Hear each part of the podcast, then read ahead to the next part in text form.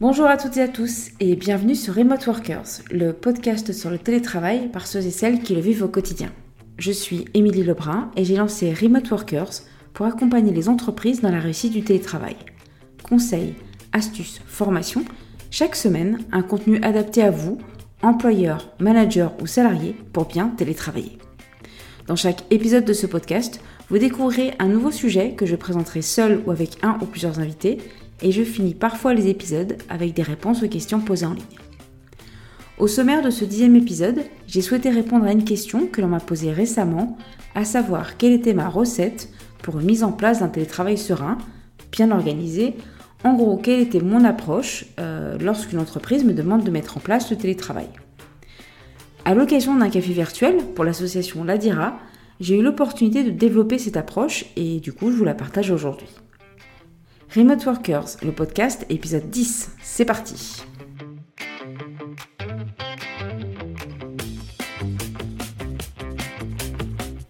Aujourd'hui, j'ai eu envie donc de vous parler euh, de mes 5 étapes concrètes pour mettre en place un télétravail serein.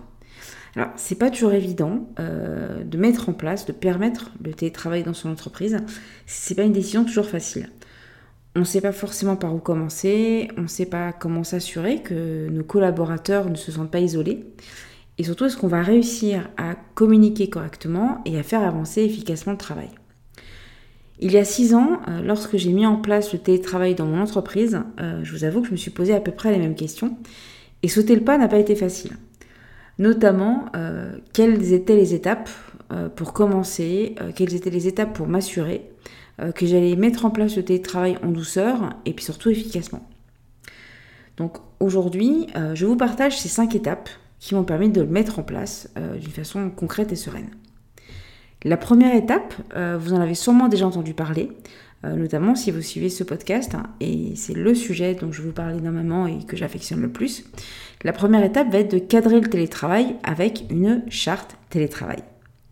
Donc, avant de lancer un projet tel que la mise en place du télétravail, il est toujours conseillé de prendre du temps, euh, notamment pour se poser des bonnes questions sur quelles sont les obligations euh, de l'employeur, du salarié, quelles sont aussi les craintes euh, de chaque côté, et puis surtout les besoins, pourquoi on veut mettre en place le télétravail. Il va être aussi intéressant d'échanger avec tous les participants, que ce soit votre CSE, vos managers ou vos salariés, et de réussir à commencer à fixer des règles communes, comprises par tous euh, et surtout connues par tous, pour bien euh, pratiquer le télétravail. Et donc la charte télétravail va formaliser tous ces points, ainsi que beaucoup d'autres euh, qui vont être essentiels à la réussite de votre télétravail. La charte télétravail donne à chaque salarié les règles du télétravail dans l'entreprise. Donc, vous allez avoir quasiment plus de cas par cas, plus trop de questions de favoritisme ou de conflits liés à un manque d'informations. Composé euh, d'articles, j'ai envie de dire, obligatoires et d'autres un peu plus facultatifs qui sont vraiment dédiés à votre entreprise, vous pouvez rédiger seul votre charte télétravail. Vous pouvez aussi le faire à l'aide d'un avocat spécialisé ou d'un consultant. Euh, et puis si vous avez un CSE, bien sûr, c'est obligatoire de le mettre dans la boucle. Votre charte télétravail euh, va comporter un certain nombre de points, euh, en plus de points obligatoires, notamment qui est éligible au télétravail, quels profils ont droit de faire du télétravail dans votre entreprise, comment vos salariés vont-ils demander le télétravail, c'est-à-dire si ce sont des profils éligibles, comment ils s'y prennent, est-ce qu'ils vous envoient un mail, est-ce qu'il y a un courrier, comment concrètement ils s'y prennent? Euh, quels vont être les critères d'un retour en arrière? Puisque, euh, pour rappel, le télétravail est une décision réversible.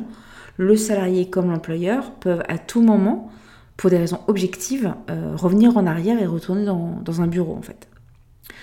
Vous allez pouvoir aussi préciser quels sont les lieux autorisés pour la pratique du télétravail. Est-ce que les salariés travaillent uniquement de chez eux ou est-ce que potentiellement ils peuvent aller euh, dans, des, euh, dans des espaces de coworking euh, Quelles sont les règles d'utilisation du matériel de l'entreprise, que ce soit les ordinateurs, les téléphones, ce genre de choses? Est-ce que vous allez prendre des frais en charge dans le cadre du télétravail? Et puis deux points très importants, c'est comment vous allez suivre la charge de travail de vos salariés, suivre leurs horaires, car c'est obligatoire, et aussi définir des plages horaires de disponibilité à savoir euh, des plages d'heures où vous pouvez vous joindre et vous êtes sûr que votre salarié est disponible. Vous pouvez retrouver des exemples de chartes télétravail en ligne. je vous ai mis un lien dans l'article référent à ce podcast qui peut vous servir de modèle et d'inspiration. Donc la première étape, on va cadrer avec la charte télétravail. La seconde étape va être la sécurisation du télétravail parce que c'est très important, euh, il va falloir sécuriser vos données, le matériel et surtout avant tout votre salarié. Donc mettre en place une charte informatique euh, va permettre de rappeler à vos équipes ce qui est conseillé de faire ou de ne pas faire en termes de sécurité informatique. Quelle va être la méthode d'accès aux données, euh, qu'est-ce qui est autorisé ou non avec les ordinateurs de l'entreprise à domicile. En tant qu'employeur, vous avez l'obligation d'assurer la sécurité de vos salariés et même quand ils sont dans leur domicile ou dans un espace de coworking, puisqu'ils sont euh, en train de travailler pour votre entreprise. Donc sensibilisez bien vos équipes sur les risques liés au télétravail. On ne travaille pas sur un canapé, on ne travaille pas assis sur son lit, euh, on, travaille, euh, dire, sur un bureau, sur une table, correctement installée sur une chaise. Je vous encourage fortement à distribuer un fascicule qui va reprendre les bonnes pratiques du travail à domicile euh, vous avez par exemple un guide d'aide à l'évaluation des risques et à la recherche euh, des, mesures de prévention associées euh, qui, est disponible. Pareil, je vous mets le lien dans l'article. et il y a également une petite infographie que j'aime beaucoup. Qui reprend le B à bas de est-ce que vous êtes bien installé à votre poste de travail lorsque vous travaillez depuis votre domicile? Un point important va être aussi d'éventuellement demander une attestation d'assurance habitation à votre salarié pour couvrir le matériel professionnel euh, et puis vérifier bien sûr la conformité du logement avec la pratique du travail. Donc, sécurisez bien le matériel euh, et le salarié. Troisième étape, l'organisation du télétravail. Parce qu'un télétravail efficace, c'est un télétravail qui s'organise tant au niveau de la communication qu'au niveau des tâches. Donc pour la communication, on va mettre en place des outils adaptés donc on va éviter la pratique euh, des mails toute la journée pour les échanges directs. Et on va plutôt privilégier, euh, j'ai envie de dire, des outils de communication, ce qu'on appelle synchrone et asynchrone. Donc synchrone, bah, c'est quand c'est la communication directe. Exemple, quand vous êtes dans une même salle de réunion ou au téléphone, c'est la communication synchrone. Et une communication asynchrone, à savoir que vous n'êtes pas forcé d'être au même moment, au même endroit pour pouvoir échanger. Exemple, les mails. Et vous avez les outils qui permettent les deux, euh, notamment Slack euh, ou Team, euh, puisque vous allez pouvoir soit interagir immédiatement, soit si la personne n'est pas connectée ou disponible au moment où vous envoyez le message, et eh ben, elle en prend connaissance un peu plus tard et vous avez une communication asynchrone. Je vous, je vous conseille également de beaucoup utiliser les visioconférences. Euh, parce qu'ajouter, euh, j'ai envie de dire, la voix et, euh, le comportement, le body language à vos échanges est rapidement indispensable. Et vous avez des, outils gratuits tels que Skype ou Zoom qui vous permettent d'organiser facilement des visioconférences à plusieurs personnes totalement à distance. Pour la partie suivi du travail et organisation, choisissez des outils qui, vous permettent, qui vont permettre à vos salariés bah, de connaître et de suivre leurs tâches, qu'est-ce qu'ils ont à effectuer, même quand vous n'êtes pas disponible pour, euh, pour, leur, euh, pour leur expliquer. Et ces mêmes outils vont vous permettre euh, à vous bah, de suivre l'avancement des priorités, de suivre l'avancement du travail.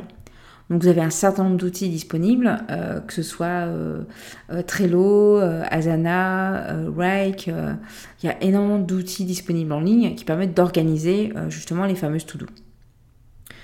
L'étape suivante va être la formation de vos équipes au télétravail. Parce que euh, pour bien mettre en place un télétravail, il faut correctement être formé. Euh, parce que, comme je vous le disais, le télétravail va faire évoluer votre communication, votre organisation, vos outils. Et donc, il va bien falloir prendre le temps euh, de faire monter bah, les collaborateurs en compétences. Parce que vous allez mettre en place des nouvelles choses. Donc, c'est important que chacun puisse être formé à ces nouveaux outils et à ces nouvelles méthodes.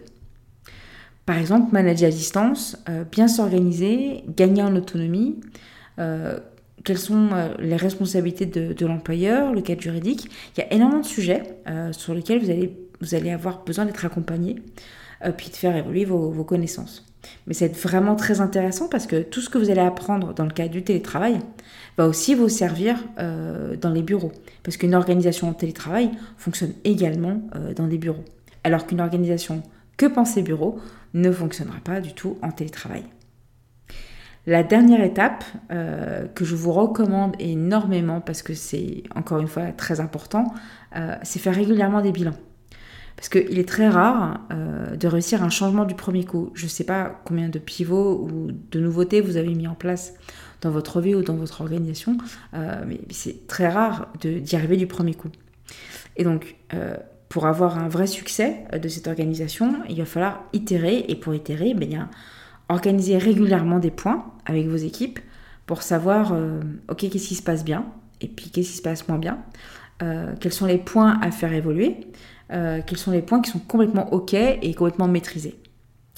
Vous allez aussi ainsi définir une période d'essai, par exemple deux mois, trois mois, avec une liste de critères objectifs qui vont permettre de juger si votre organisation avance dans la bonne direction. Est-ce que la communication a été fluide? Euh, Est-ce que vous n'avez pas perdu le contact avec euh, vos équipes? Est-ce que le travail a avancé peut-être plus vite que d'habitude? Euh, Comment ça s'est passé concrètement ces quelques mois en télétravail? Vous pouvez vous appuyer éventuellement sur l'expérience que vous avez eue lors du confinement. Par contre, attention, un télétravail mis en place un peu en précipitation avec un télétravail forcé n'aura rien à voir avec un télétravail mis en place d'une façon sereine, en prenant bien le temps euh, de vous poser des questions pour savoir ce qui est important pour vous. Et donc maintenant, vous connaissez ma méthode concrète euh, pour mettre en place en cinq étapes le télétravail dans votre entreprise. Si vous avez aimé cet épisode, n'oubliez pas euh, de vous abonner pour recevoir les prochains numéros et envoyez-moi toutes vos questions à propos de cet épisode ou de n'importe quel autre sujet lié au télétravail ou commentaires euh, depuis le site remoteworkers.fr. Le prochain épisode euh, sera dédié aux frais euh, liés au télétravail. C'est un sujet bien complexe que je me ferai un plaisir de vous décortiquer. De la même façon, si vous avez des questions à ce sujet avant l'épisode, n'hésitez pas à me les envoyer en ligne. À très bientôt